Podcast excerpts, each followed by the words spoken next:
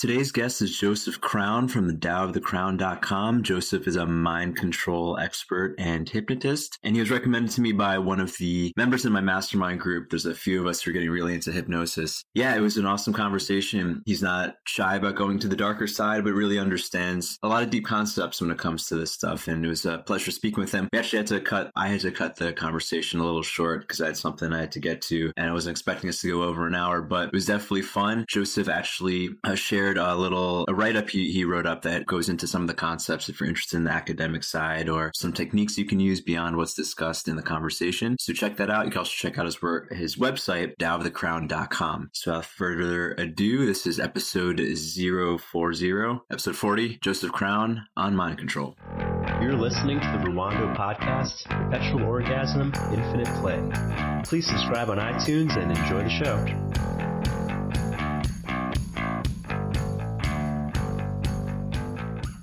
Awesome. So we're live. Um, yeah, thanks for coming on, uh, Joseph. Uh, you were recommended uh, to me by one of the groups, uh, one of the people in my mastermind, and we've kind of been speaking about hypnosis um, every so often in the group. So it's cool to have uh, another expert on. So thanks for being here.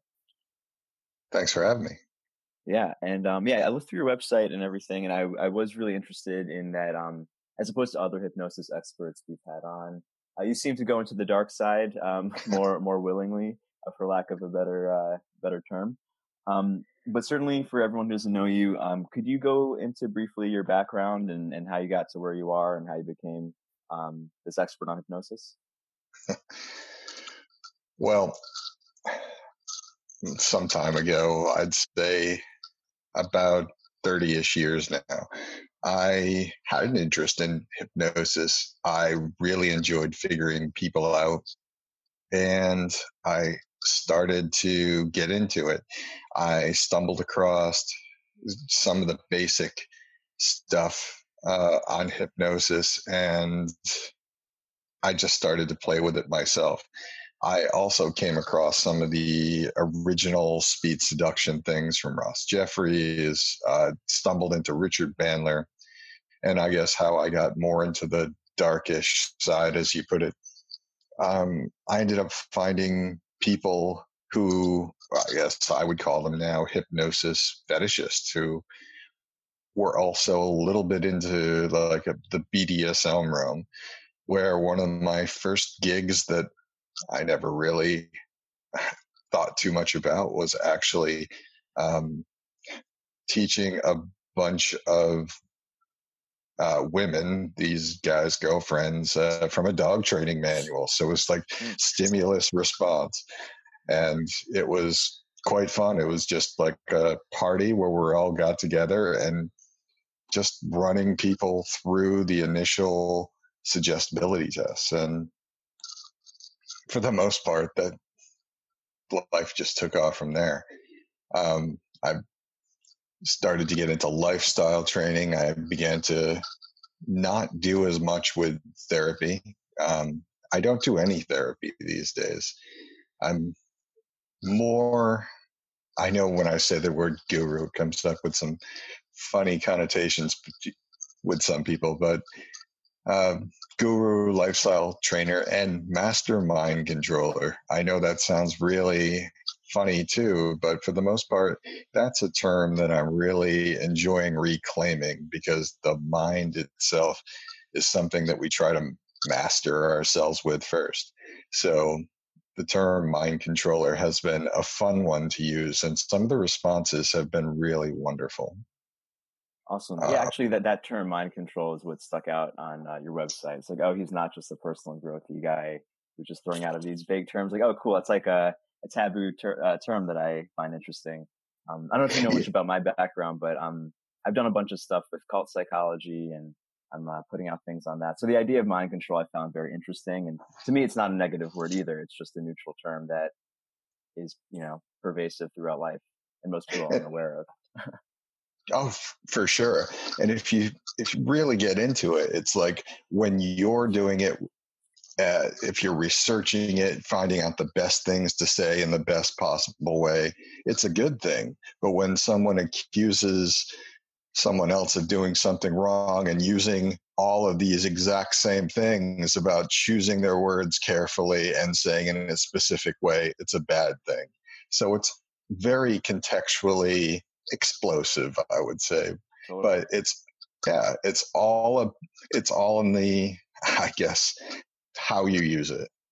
Yeah, yeah. I mean, even the most um like the most saccharine personal growth like books like How to Win Friends and Influence People is a mind control book. I create in a soft way, but uh-huh. no one no one views that as a negative thing. Yeah. Yeah. Um, could you you just mentioned, I mean, I don't mean to cut off your your story, but um, could you no. mention uh, you know, uh, or could you share like what the suggestibility test uh, type of thing is? Because I have you seen um, well, I just uh, saw Derren Brown's documentary Push I don't know if you're familiar with it. I am. I saw it a little while ago.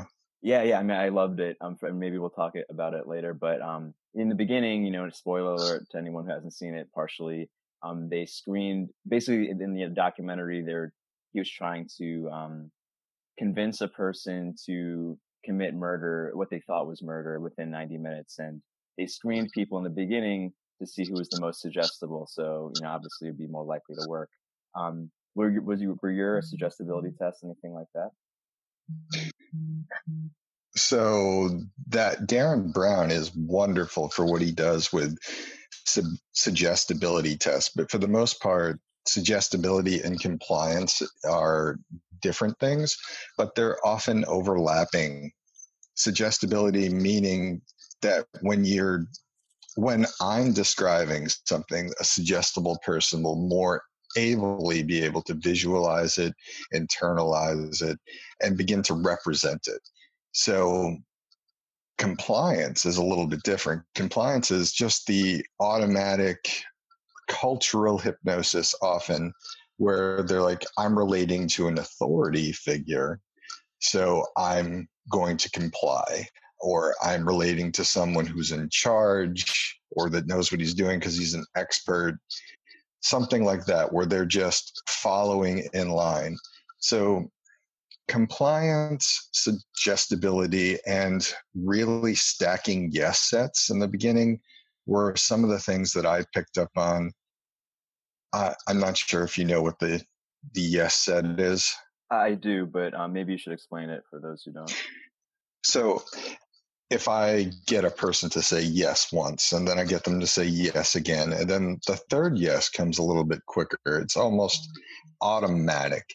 And that automatic piece is exactly what we're looking for because it it's buy-in, it's establishing very much like a feedback mechanism where it feels good to not only say yes, but it's just yes automatically. And salespeople tend to do this just because it's easier to get both the compliance that you will follow through and buy their product or do something that they want.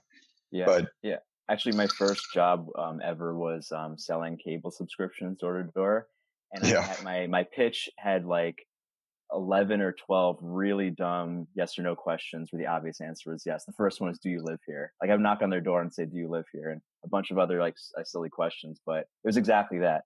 They didn't call it a yes set, but it was some technique I learned. Often they'll ask them very quickly too, so you don't have a lot of time to think in between. Right. So, but what about the, I guess, bringing someone in to push someone to, I guess, get them to the point of committing murder? Did you find the most attractive, not like, wow, I want someone to do this, but compelling is what I guess what I'm after. Is it the behavioral piece that it you found compelling picking someone to go through this Derren Brown special or how he figured it out that how to oh, um, I was interested in the the idea of suggestibility because um, I mean one of the conclusions at the end of the document I guess I'm spoiling the whole thing but um, one of the conclusions that I felt like he was making to the public was um, people need to watch out about how suggestible they are. And, and maybe he was conflating suggestibility and compliance. And like the the people who went through it, a lot of what they said at the end was like, "Wow, I really need to like be aware of how often I'm going along with things or how often I'm being influenced without realizing it." And um, anyway, I just brought that up because I, I, think that the suggestibility um, trait is something. It's not something people think about when they when they think about describing themselves, but it's such something that's so um, directly tied to their behavior and what they'll do in life. And I completely agree with you. And one of the wonderful things that I will often say, and it goes under sort of the mind controller type framework, is that we never stop being in a state of hypnosis by my philosophy. Most of the hypnotic trances are directed or hijacked from other states because our subconscious never really shuts off. Our subconscious is constantly active, and a hypnotic state to me is just a goal oriented state where a person has their subconscious mind become more dominant because of the communication or elicitation. That's really it. Gotcha. Gotcha. Um, you, on the, you know, the, the suggestibility and compliance thing you just shared, is it possible for someone to be highly compliant but not suggestible? Let me think about that because being compliant so I, I can imagine the opposite is true. I think that's what you kind of said. Like someone could be suggestible, but not necessarily compliant. Unless I misheard you. That yeah, makes sense too. I mean, it depends on the depth because yes you may not agree with something and you could follow through all of us do that every single day probably at work where we just have to bite our tongue and do something the way someone else wants it. That's compliance. But being suggestible, being like, this is completely filling me up with the details, I would still say possible, but less likely to be as in depth or intense because you're not really feeling it. There's a conflict within yourself. So at any point in time, any distraction, much like like you're writing a college paper about a week before it's due, any distraction is going to take you right away from that, and you're going to go to whatever else you're going to do. Gotcha. Um, oh, wait, so so you were you were going into um, you're doing this at parties. It was uh, so I guess your in was kind of like through the kink scene. Is that right? That is right. And for the most part, I ended up finding it welcoming. I ended up finding it. It was basically something that everyone was talking about, but no one was really talking about because everyone was looking, and it's still true today, to those people that they can talk about the deepest parts of themselves, what they're interested in. And often people will feel judged about some of the things they're interested in um, movies like Fifty Shades of Grey and exactly wasn't out in this mainstream way back when, but um, those things have been much more permissible lately.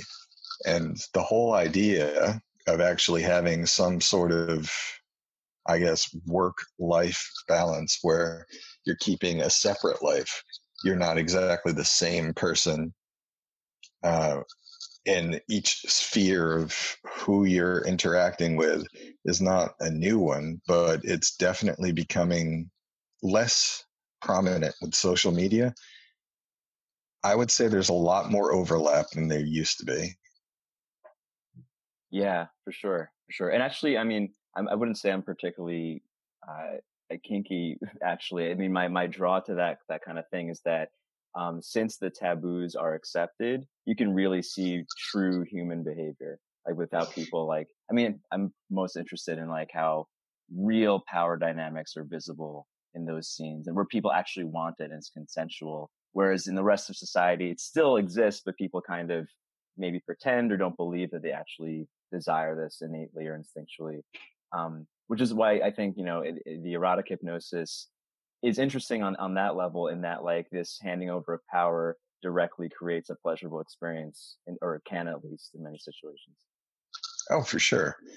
And it's really interesting because at first, you know, the idea of being masculine might be someone who's constantly in control. But sometimes when you get into this, you start to realize masculine can also be letting someone figure out what's going on with you. It can be taking a passive stance at times.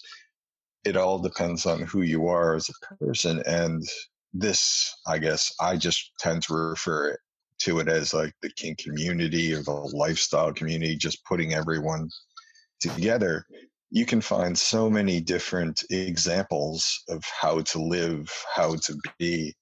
You really start to see that uh, we all live in a bubble or a filter and what we want it's entirely possible. It's just a, a matter of designing our lives that way. Can you say a little more what you mean by like having someone figure you out uh, can you say that one more time? I'm sorry. You said you said it's it can also be uh, masculine to have someone figure you out. Could you, could you say what you mean by that? Yeah. So many of us at times, or at least I think so, have had the desire to live by some sort of a code, to go off and have life have meaning, whether it's living by your own rules, someone else's rules.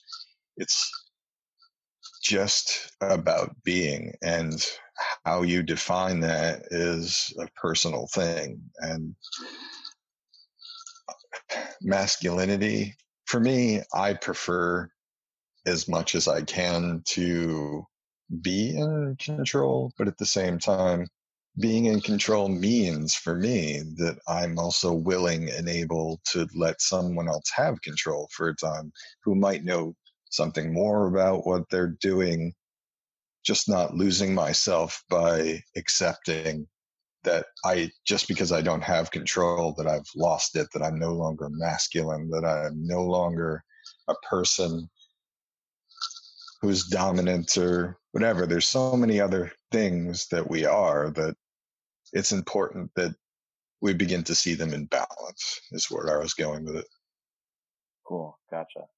Gotcha. Um, so maybe on an extreme of, uh, and on the other side, um, can you say more about the dog training stuff? that's uh, quite interesting.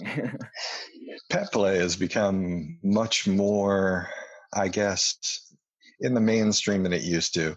Whether someone has the little kitty ears or they have the little butt plugs with the waving tails, things like that, or so, so you're actually in these parties. You're actually it was it was what you're saying. Pet play. It was like at, treating them like animals. I thought you were actually just using uh, dog training techniques, like. Uh, uh, yeah.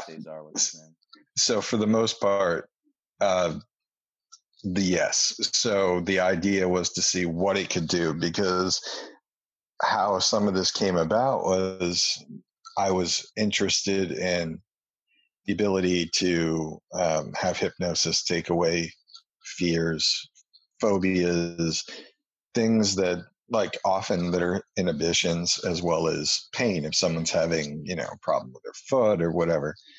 So from there starting to develop and develop a client base it just became meeting people around who had other uses for those sort of things. So uh, inhibitions was a big one self-confidence. And it's really interesting because once you once you empower someone in one area of their life, and it, I know it sounds a little kooky that empowering someone might be able to be as a pet for somebody, but just giving that meaning, giving them confidence, making them feel erotic, and making them have a playfully good time is often enough to make them have a better experience in life it doesn't take much. Yeah, totally. Um, one of my friends, he's a BDSM uh, instructor, always brings up how uh, we eroticize our pains. So like this uh, addition of pleasure, whether it's even like a, a what we call a kink or not, it's like almost a way to reclaim power and especially if someone's had a trauma around something that's why people tend to fetishize you know past pains um, but even if not you know yeah i mean there's i mean being able to experience pleasure, like you're saying, in, in a certain act can translate into confidence in other areas. Yeah, and the interesting thing as I've started to share with some people is like pleasure is completely trainable. And as I've mentioned before, that uh, our subconscious is completely always active. So if you would try something for me here, can you notice the sensation of air on the back of your hands right now? Yes. Can you find something very wonderful or pleasant about that? One of those hands feeling a little better than the other? Yeah, they both feel pretty good. so enjoyment again here is it's trainable sensation and in, enjoyment and concentration have a direct relationship with each other. The more we enjoy a sensation the more concentrated we can have it become which in turn increases the enjoyment even further. And i didn't have to magically put you into some sort of formal trance. We're talking about it and i'm talking in a way that's I sort of refer to as command phrasing, where you're learning to pick up on these subconscious signals and communicate in such a way that that knowledge is basically making the subconscious mind a little more dominant. It's that conscious subconscious overlap. And I guess for some people, this is a wonderful kink to have. Hmm. Wait, can you can you um break down what you mean by making the subconscious more dominant? Is that through just paying attention to feelings? Yeah, so so so the subconscious is often often taking care of the things that are just out of conscious uh, awareness and feelings how you're feeling in different areas of your body makes it so that you're actually having to change your consciousness or go into an altered state to some degree for you to actually access those things. And as you do that, the simple command phrasing of pleasant, wonderful, these lasting things begin to transition with you to those states. So as you were doing it, you were probably starting to smile and like, yeah, I can feel this. Because those things, those slight suggestions, or I tend to call them command phrasings or instructions, are basically what led you to that state and what you were going off almost being primed. Hmm. Hmm. Yeah, that makes sense. I, I just want to ask you now about the um like some maybe some technical things around erotic hypnosis because I've taken a couple lessons and I've played around a bit and um and I'm I'm curious about like so I mean, what you just did with me paying attention to my hands I see that's in your handout is like step one in uh, uh training pleasure like what is the next piece to heighten it how does this go into you know orgasmic states for instance? Well for instance you could begin with a yes set making taking that same idea to every time you say yes feeling better taking that feeling better to moving to my next command phrase. It could be biting your lip looking at me in eye to eye and then just saying yes going up just on and on. It really there is no end. It all depends on not only what could be attractive in that moment, but what we want to explore. Hmm. Yeah. Um, do you have, is there a rule of thumb, for instance, on like how specific to get? Because one thing, and you know, I'm pretty novice with this, but one thing when I've been doing this with partners is maybe I would say, uh, to feel a certain body part and it would kind of mess things up because maybe she was already feeling pleasure in a different body part. And now I kind of conflicted with her experience. I didn't know what she was feeling as opposed to just saying feeling pleasure, noticing pleasure in some body part. Is there, is there some rule with that? Like and how specific to get if you don't know what their experience is in the moment?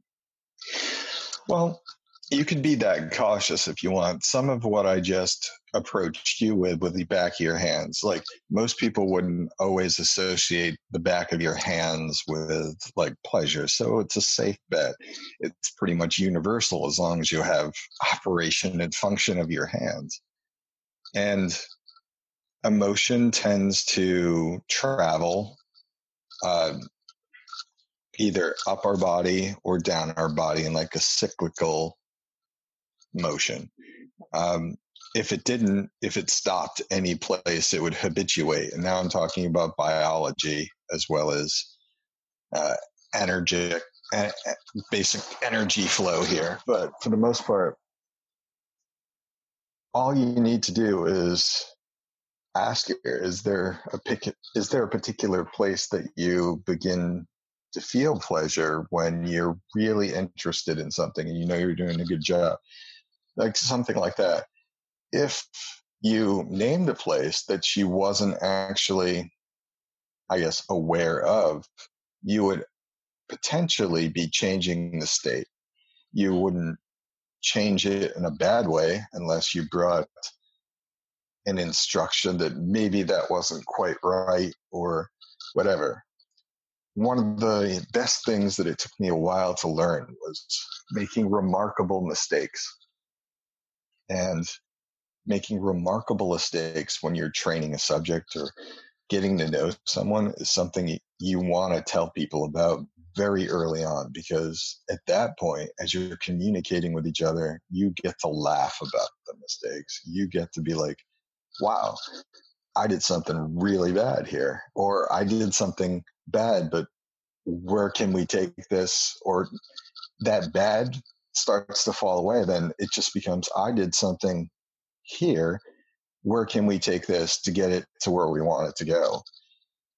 And then really it's again up to the both of you. There's no longer this good bad connotation that we're often so worried about. Remarkable mistakes is one of the best things that you could teach anyone and to embody yourself. Can you give an example of what a remarkable mistake would be? Well, I mean, I can I can go off something that you just said. Like mm-hmm. you you don't want to. So I want to make you feel wonderful. You might feel wonderful in your heart.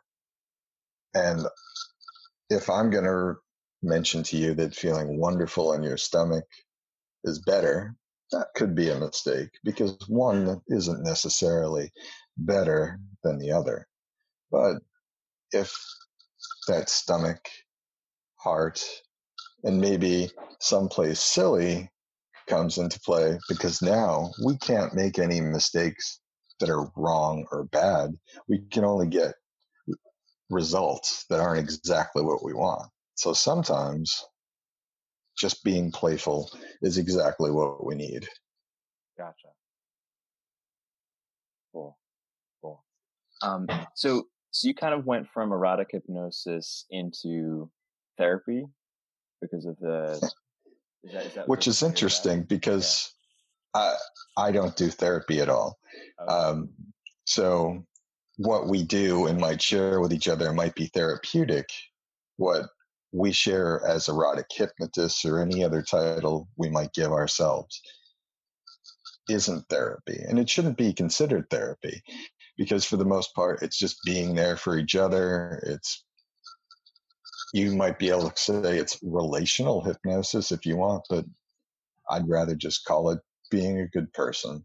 And it saves us all from practicing medicine without a license. uh, fair enough. Um, so, I mean, the, the, when you're noticing that people were able to reduce their inhibitions or, or have any other sort of, um, positive effects, you know, maybe emotionally, um, from playing around with this stuff, you still kept it as play though. You didn't turn it into like, okay, I'm going to help you specifically with this. Um, yeah, because for the most part, when you're doing something for the pleasure of it, that's not the time that you really want to get into issues that might be problematic. You just want to encourage someone to respond, flow the experience, and just if one of those things comes up, that's the point that you might stop, take them to the side, let them talk about it, and then you come back. Again, for me, it would be a mistake to focus on that person entirely in that moment where a big issue came up and they had to process and deal with it. Because now there's compounding things that have happened. You've made the issue more important because all the attention's on it. Whereas if you just take that as like something that happened, shift into neutral, and then come back to it, what you were doing in the first place, it, it's great because then it's sort of like you can't control the thoughts when you're doing a meditation. You want to be able to teach yourself, teach other people that it's okay to shift into that neutral gear without going any lower into problematic, you know, my life is crap. And then when you're better, when you're feeling the vibe again from the energy from the room, from people around you, from being recharged, you can be, I don't know, joyful, pleasant, just sexual. You can be whatever that you were trying to do in the first place, if that makes sense. Hmm. Um, I have a few questions in different directions. Well, so the erotic sure. stuff. Um, I mean, how often or how do you how often does like consent uh, issues come up? Because I think um, I think a lot of the fear with the word mind control, for instance, is like, oh, I wouldn't be able to say no when I meant to say no. And I think not not to go into this direction, but a lot of the consent uh, uh, events that have happened in in the media over the last couple of years, Me Too and whatnot, seem to be like situations where um, it wasn't clear if the like person was in power or not. Um, were they able to really say no? That kind of thing. Um, I'd imagine this probably comes up in hypnotic situations a lot, right? It it can, and some people are attracted to the fact that they might not have such a thing as free will. Um, but one could say the same thing when you're reading a newspaper. Would you have thought about the last thing Trump said if someone did not frame it in a particular way, brought up Trump or whatever? it's all leading your thoughts down a particular uh, direction. Now, with kink, especially, there's con- consensual non consent, and there's the different consent philosophies. Um, you probably are aware of the safe, sane, and consensual because that's the one that is normally put out. But there's also another one, the risk aware consensual kink or rack. Do you know much about either of them? Uh, I've heard the terms. I don't know a ton about them. So, safe, sane, and consensual, what you might think is safe might be completely different than what I think is safe. But any universal guideline, we go by that. And if someone can explain it most of the time, these things are talked about mostly um, when you're going to group events, less face to face. Sometimes they are. It all depends on the community that you travel in. Sane, um, I mean, most people would say what they're going to do may or may not be safe, but for the most part, it's a little easier to figure out the same uh, for what you're going to do. It, I mean, you can play with a bunch of just jello in a tub if you really want to. It might be a little silly, but you can still say it's sane. And then the last piece, the consensual. As long as both people are willing to do it, that's great. Um, but it should also go by the safe and sane. Now, again, these things have a lot of wiggle room um, because say we're both mountain climbing and someone who's never mountain climbed, we're going to do something on there, some like go up a 90 degree angle and then go up around the ridge. Something, something that someone some, that may have just been starting out would be like, no way, because it may not seem like it's possible. It may not seem safe at all, but it all depends on the people who have been doing this for a while, which often comes to the risk aware consensual kink. You know the risks, you know what it takes to do a specific or act. If it's consensual, no one is being hurt beyond, uh, you know, a spanking. We can't really say someone's being hurt. Um, as long as you're not doing anything that's causing permanent harm, like even in uh, mountain climbing, for instance, you're going to get sore. You might get cut. You might bleed. You there's a many number of things that would happen. But for the most part, it's something you might be passionate about, it's something you enjoy. And the risk aware consensual activity could also replace the word kink there. Does that make sense? Yeah. Yeah.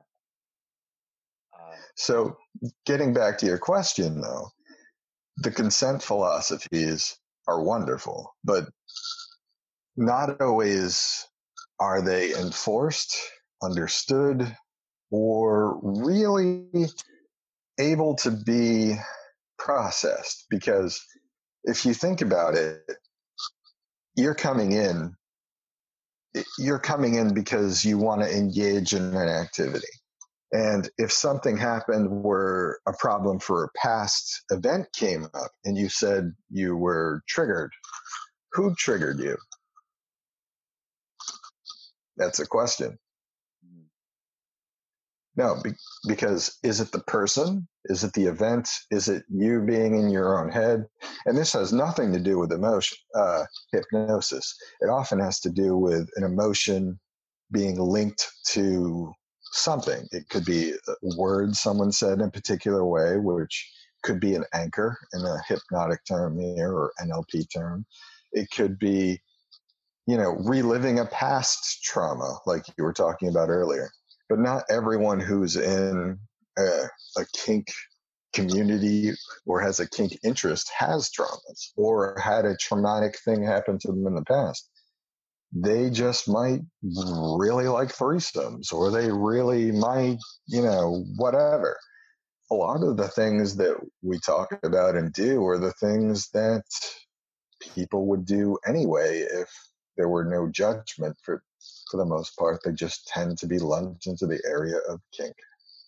What about um hypnosis outside of a kink party or event or a scene like um hypnosis, hypnotic, uh, the use of hypnosis in persuasion or in day to day life. I mean, as you mentioned, everything is on some level mind control. Um, I don't know if you've ever done anything, you know, actively in like, you know, the real world, for lack of a better term. Um, has a consent stuff ever come up with that in like the hypnosis world? Is there any, um, like guidelines of what is okay to do with people or not or anything like that?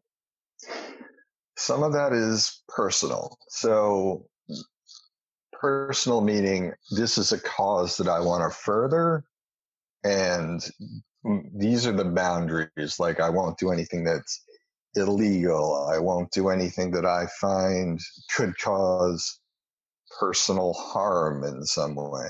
Because here's another activity example. I enjoy hiking. I enjoy long distance walking. So if I'm going out and someone sprains an ankle and I know that there's no help for 10, 15 miles, which has actually happened, you can use hypnosis to make that sensation a pressure so that that person can start to get up, move the ankle a little bit, and then begin to put weight on it. And then more and more, they're feeling a little more comfortable, and any sensation is now a pressure. In that circumstance, that might be okay because that person needs to get to help because otherwise you're calling a helicopter for a hololift. So it's both a judgment call and it's something that if you feel comfortable reading it on the front page somewhere, it's probably okay.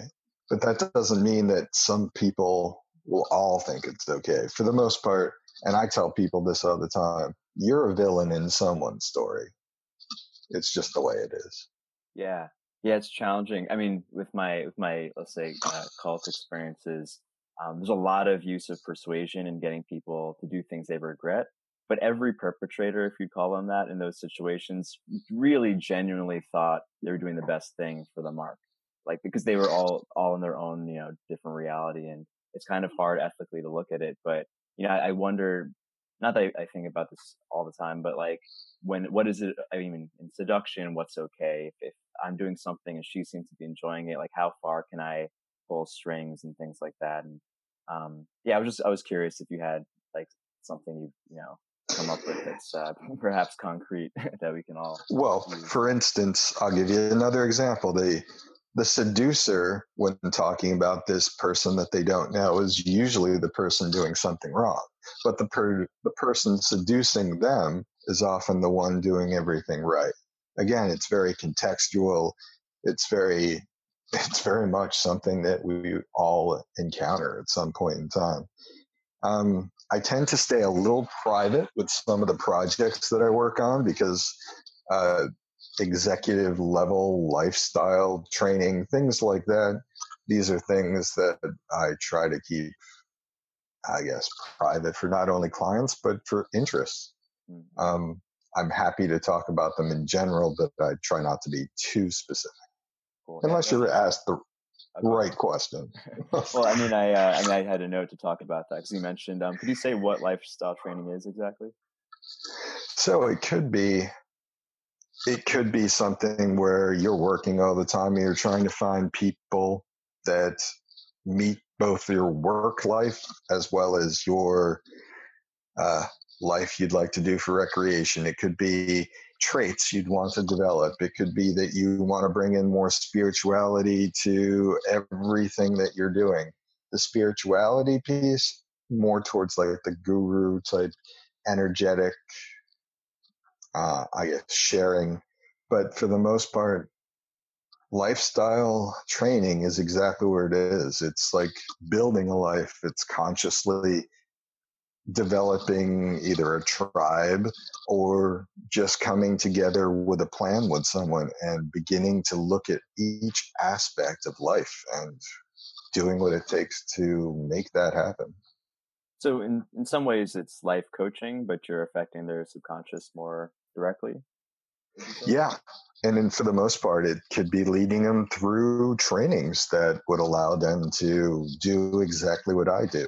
It's you learn hypnosis, you're learning language of the subconscious mind. You're learning about avenues that and it can take you to multiple multiple directions like learning how to read faces learning how to do body language learning uh, learning about you know you could do handwriting uh, and all of this were things that i've looked at at one point in time and all of them are outcrops of psychology it's interesting and learning never stops. Cool. Yeah, that was that was the other thing that got me um, interested in because I mean I read like a lot of Bandler stuff a long time ago and I kind of forgot about that interest and um, the erotic hypnosis got me interested in, again in the last year, but also using it with clients because like um, for people who have trouble like following through on a clear you know set of actions that we both know would be good for them what else could be done that could affect their subconscious is something that I'm looking into now. So yeah, that's and ba- Bandler had quite a lot of pleasure conditioning in there. And when he was looking at doing things with couples or even with a female, he would often do something with their palm, have them focus it on something and circle it. I really don't want to mention too much more than that because Bandler has wonderful lawyers and he's a great hypnotist. But it doesn't take much to, again, say command language, look at this, feeling wonderful, and then where you're going next. It's some of it can be compliance, like we talked about early earlier, because he's both an authority figure, an expert, and for some people, he could be someone that they might want to have an experience with just to see where his skills could take them. Hmm. Yeah. Yeah. I mean, when you, when you first mentioned uh, the lifestyle training, I thought you were speaking in, I thought you were speaking more in terms of like a master slave situation or, or uh, maybe on a lighter end. I mean, I'm sure you're familiar with Mark, with Mark Cunningham's um, Build a Better Girlfriend uh, type things. Um, but I guess I am. kind of the same thing, right? You're, you're conditioning exactly a certain way. I'm probably coming through very plain for the most part because some of the things I'm talking about are should be common, almost universal experiences. Where we want to take it, it is exactly where we should get with it. And yes, the master slave does fit in nicely to that uh, box. And a lot of people do take advantage of that. And that's where I tend to share some of more of the kink trainings in that. Hmm. But on the other end, is this also kind of like being a good parent, right? And that's kind of uh, lifestyle training too. Oh, for sure. And I would say it's also being good human beings because being able to go out into just community and encourage and someone to how they're presenting themselves, their identity, who they are in that moment is not only okay, but accepted is something that's needed more and more today. I believe that you could do some really terrible things and you could speak really wonderful words, even so, so wonderful words. And it's going to take a long time for those things to come back to you just because people don't always know where to go. You could say something really nice and do something really shitty. And there's like this conflict like, who is this person? That impression management we've all been there. I think we've seen examples in our life where people have have been this person that I'm talking about right here. So it's tough. Hmm. Yeah. Are you familiar with um, Stephen Gilligan's work? A little bit. It's been a long time. Yeah, I, I, I took a workshop with one of his students, and um, what I thought, I mean, I'm, I'm maybe I'm oversimplifying it, but what I thought was interesting was that instead of having, um, let's say, a hypnotist and a, I don't know, a person being hypnotized, the whole, they had the whole generative trance thing where you kind of go into trance together and there isn't always someone leading. Um, I was just curious what you thought of that as opposed to what we normally think of in hypnosis where there's kind of like a, exchange of power typically on some level. Well, it's sort of a humanistic model where everything is okay. You're looking to be your authentic self. And my style of hypnosis is a relational hypnosis because as again subconscious never shuts off. We're all doing or being culturally conditioned um, and we're all supporting that conditioning by sharing it with each other. Culture is any information learned to be passed on. And with hypnosis we can take those interactions and begin to shape them with fresh perspectives attached to those experiences. But for the most part, what we do in a group, we create our own culture. I, when we're onboarded to a company, we're being onboarded to their culture. When we're going into a community out outside geographic, we are going to notice different things in that community. And I've had someone argue with me before about this because they think that it's not that cut and dry. But let me ask you something. It's like when you get off the highway, and it doesn't matter down south here in the US or it, it could be up in Maine or New Hampshire. When you get off the highway, what are some of the things you notice that are transitioning you into, you know, an area that isn't well funded? Like there's going to be some projects there because those same signs are going to be all over the US. You're going to start noticing litter. You're going to start noticing rundown buildings that might be having windows bashed in. It's like all of those things are completely absorbed not only by our expectations, our culture. We stop thinking about them after a while and they just become a subconscious detail. Um, on the note of, um, well, I, I, want to ask you about the induction. So, uh, I mean, a podcast is probably not the best way to learn all different in, inductions, but do do different induction styles matter? Because I know anyone could look up. There's there's tons. There's like the Bandler handshake thing, and there's a typical one of leading someone into relaxation. Um, do you think it matters to learn many different inductions, or there's a certain type of hypnotic induction you find particularly useful? Inductions are sort of like different ways to continue on a conversation. It all depends on the context and where you want to go. Um, as I did before, there are like association inductions where again because the subconscious doesn't shut off i can share an induction with you that is basically a light trance and you can see how your subconscious will begin filling in the details but for the most part one induction is almost as good as another but what you really should consider with your inductions is the strength or the strengths of the person that you're trying to put into a deep state of hypnosis and why. Hmm. Because um, if you're going to go out on the town for, say, a hypnotic adventure and enjoy making your girlfriend or someone else's a virgin again, it might look completely different than the person sitting down for a stage hypnotist show. Hmm. Again, the stage hypnotist show is going to be very visual, where the person out in public about for that hypnotic adventure, it just might be a hypnotic word and a condition cue that just starts things rolling. Gotcha. Uh, so for someone who's uh, you know listening to this and maybe is new and really wants to learn hypnosis or gain some mastery in this in this you know, branch of psychology, like how would you uh, recommend someone start?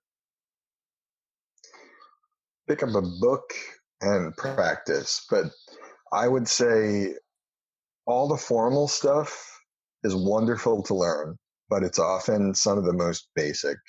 Start with street hypnosis, start with kink hypnosis, because I will tell you the kink hypnosis skills that you will pick up, you will be able to take some of the things that I communicate out and use it in every area of your life because when you're out with friends, you might be able to use an induction that I showed someone else uh, with a woman at a club. You might be able to use that same abduction in a boardroom. You learn quickly about what uh, pattern interrupts are, like how, again, the subconscious is working so you can begin to use command phrasing in different areas of life with yourself, other people, and when some of those things are coming back to you. I found that some of the formal avenues of learning hypnosis for therapy are filled with mythology, are filled with self imposed limitations because you're absorbing someone else, else's ethos where they believe this should work in a particular way and this is how they've written their piece. I know because some of the things that I write, that's exactly what I do. I try to guide people to secondary, I guess, goals, you would call them. Much like I did about remarkable mistakes. You want to tell people and highlight the elements that work well for not only your style, but the way that you're going to shift and move the interaction. And if you can do that, I would say you have everything you need to go into any form of hypnosis. Hmm. So, um, so essentially, going out and basically learning the basics, then practicing a lot and finding your own style, like like many skills, I guess. Yeah, and really, there's no other way to do it.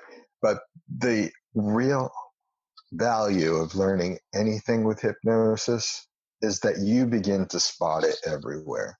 And the more that you begin to practice it, the more you can see how things fit together. And sometimes you can see the more things don't fit together, but there was a connection made. Hmm. Yeah. Oh, and just in case people don't know the term, uh, when you mentioned street hypnosis, you're saying like practicing what hypnotic inductions in conversations with people on the street, essentially. Yes, and I've done that in New Orleans and other places. It's one of the best things you can learn. It's just going out somewhere, whether usually it's a public venue on the street uh, or a mall, and then you're just going out and saying, Hi, I'm doing hypnosis. It teaches you many skills. And as you begin to ask people if they would like to try something, you can you can begin developing a routine. You can take a routine that might involve magic tricks. You can tell a joke. You can heck, most of the time, just like personality tests, you can tell people that you have a hypnosis test here and would you like to see how you would perform on it and for the most part every one of those suggestibility or hypnotizability tests, they're running through the same uh, routines that a stage hypnotist would would use, and sometimes they're running through the same routine that a therapist would use. Oddly enough. Hmm. Interesting. Yeah. Um, as long as it's not the progressive relaxation, because I've met way too many therapists that all they can do is go through a progressive relaxation without a script. They're very happy that they can do that without a script at this point. But it just blows my mind that that's where their limits are and that's all they know.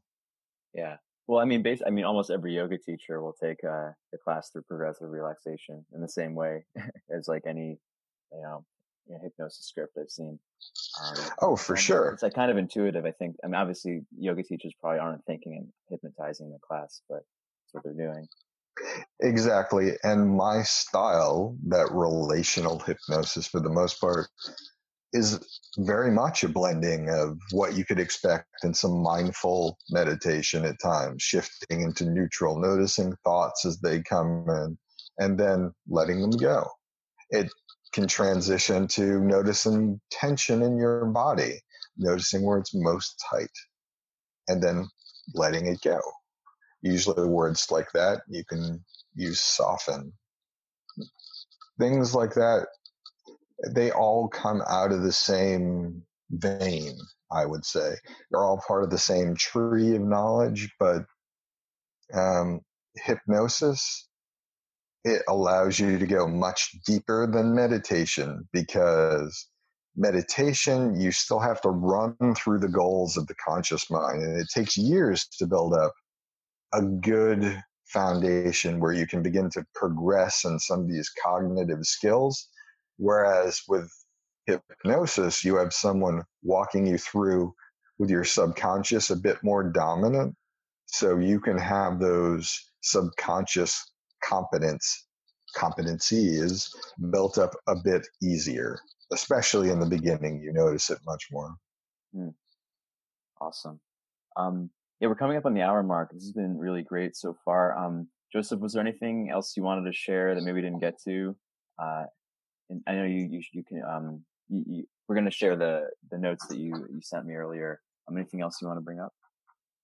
Well, you can check out my last book that I did if any of you are interested in this. Uh, the last book is um, the Tao of Relationship Maintenance for Mind Controllers. You can find that on Amazon. You can find that probably at maybe at your local bookstore, depending on your sections. I'm working and very close to finishing the instruction of the Hypnodom, a master slave lifestyle development training on erotic and authoritarian hypnosis. But for the most part, I, because you're going to share the notes, I'm happy to continue chatting. I can run you through another relational exercise if you like. We can talk about anything you want because for the most part, I'm also enjoying the conversation. Cool, cool. Um, yeah, I think this actually been been great. Um, I'm uh, looking forward to the this the the book you're working on, the hypnodom stuff. I think it's pretty fascinating. Um, yeah, I mean, I, I guess so, I would love to. Oh, go ahead. Oh, I was going to say one of the things that I will mention is my style is a bit different than a lot of people. Um, I'm not formal in my style because many of the trainings that I like to do are very much like the trainings that used to be very apprentice style, where you would come in, you'd learn a skill, and have to je- demonstrate the competency. So most of the instruction that people get sort of disassociate and deconstruct knowledge into smaller gaps and then they show you how to reassemble it. But they often leave out a step that allows a person to reassociate or associate meaning back into it.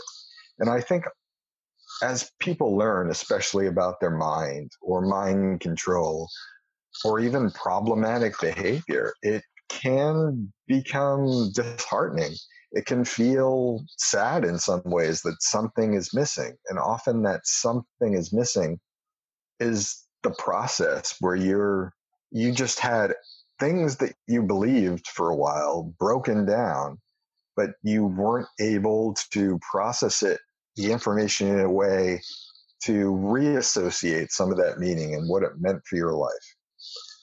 So many of the trainings that I like to do, I will bring in humor.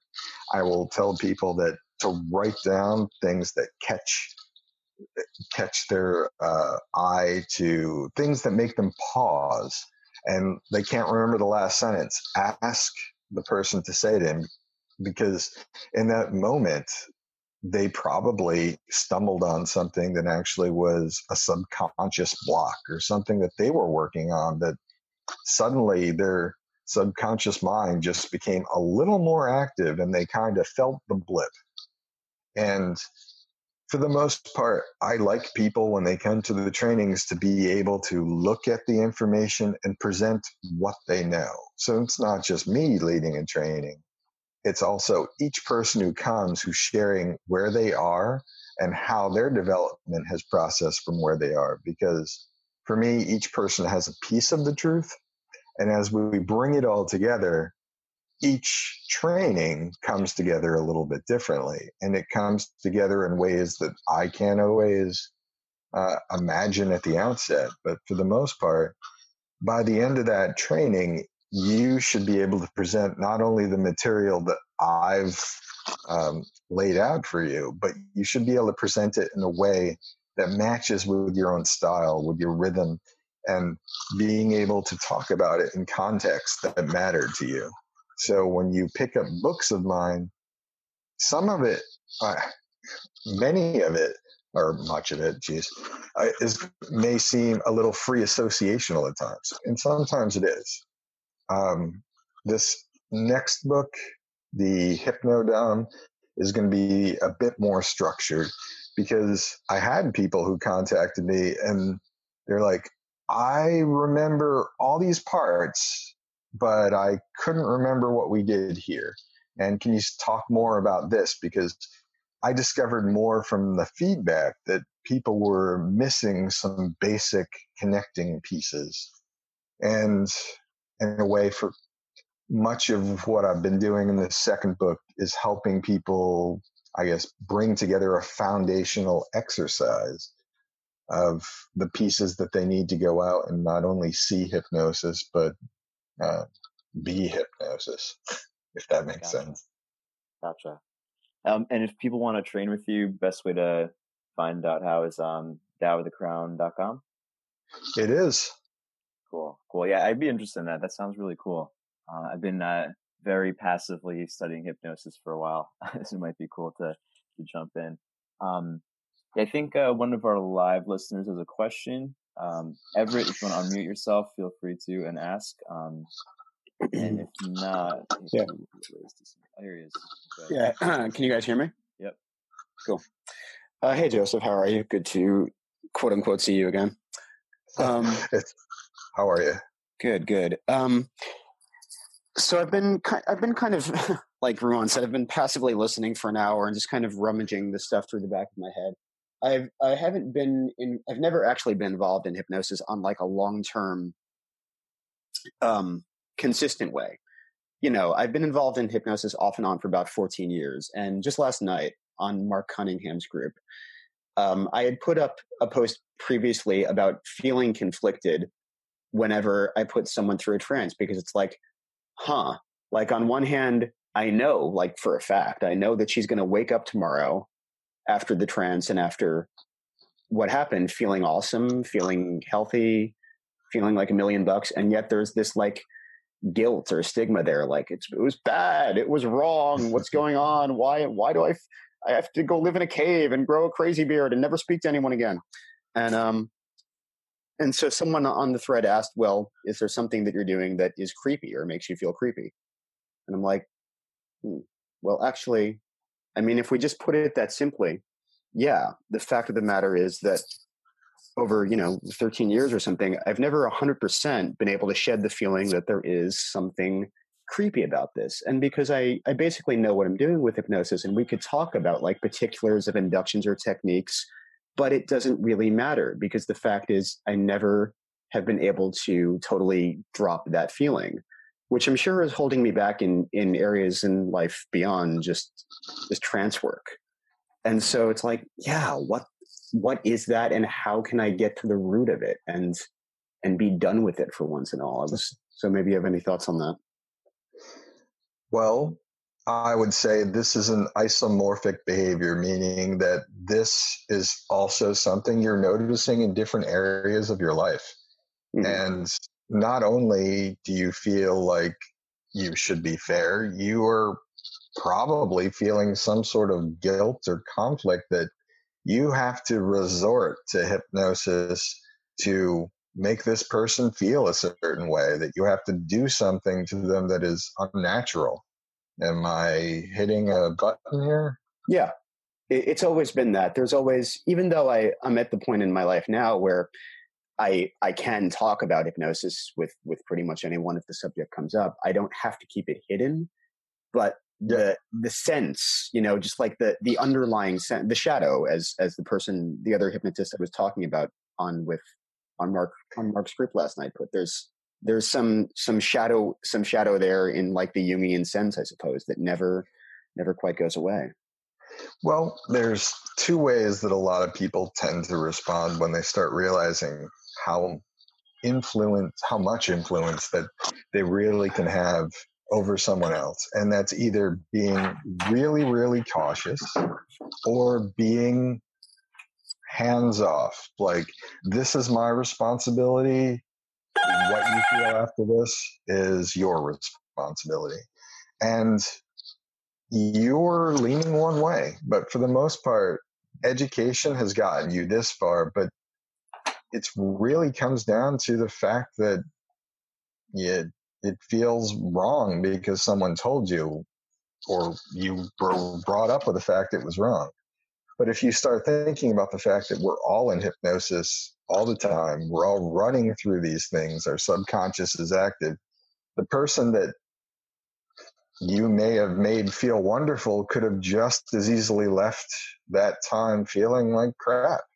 So an off word, just, I don't know, unplanned moment, just taken the wrong way. So for the most part, I would say being aware of not only the bad things, but the good things that you're doing. And if you can actually go out there and be kind to people, make fe- people feel better with what you're doing, heck, you can even say that most of the time, I'm manipulating you. I'm manipulating you to feel wonderful. And that person's going to probably still come back in almost every regard. They will come back because how many people that you do you interact with that actually make you feel wonderful on a on a daily basis? I mean, really, the people right. that make us feel wonderful are what the people we return to.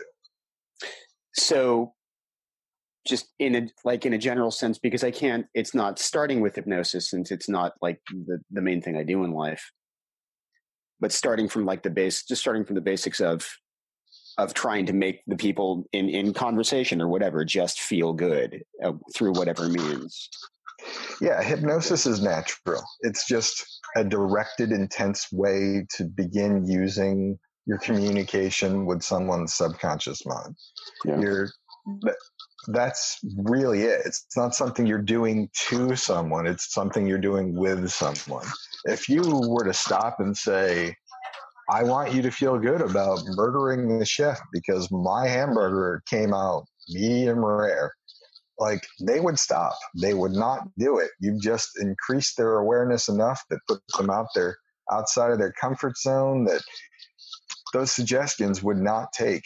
So if you're really worried about doing something that's putting some, I don't know, fooling someone, you should be mm-hmm. less worried about that. As long as you're trying to be a good person and you're not trying to force or coerce someone, you'll be okay. I mean, look at Derren Brown. We talked about him in the beginning. Mm-hmm. Derren Brown, all those people that he basically conditioned through this process in almost all of his videos now on Netflix, they come back saying their life is better because of it.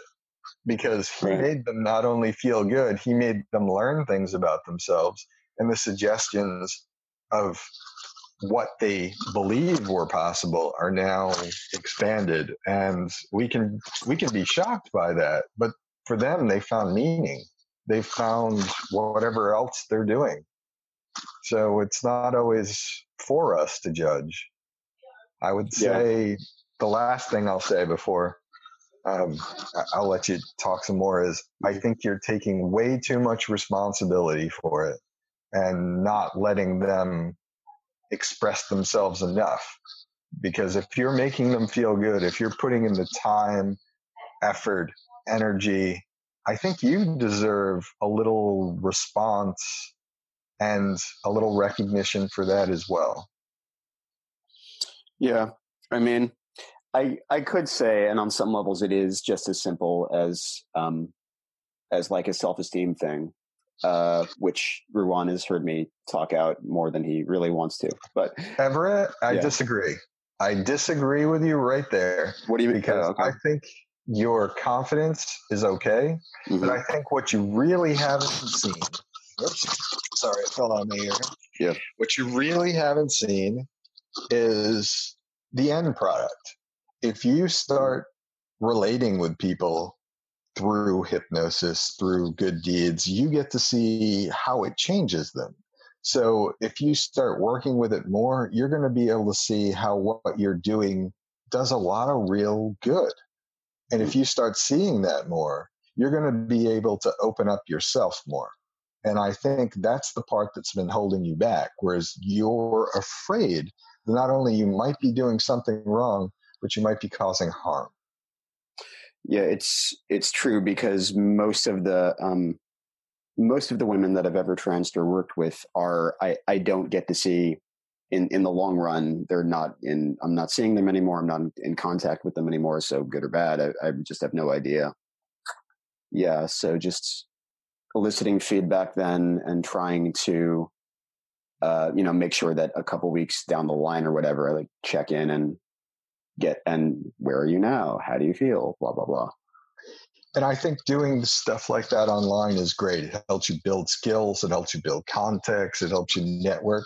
But for the most part, for me, I've transitioned out of that because at this stage, and you might be close to this stage or at this stage, I'm at the point where I've done that enough. My skills are sharp, but mm. I don't want to just trance someone and go unless I'm training them or being paid for it because it's basically it's not fulfilling for me anymore. I want to have that experience of connection, relationship. I want to enjoy that some of that power exchange, that shaping, and that relationship that comes back to me.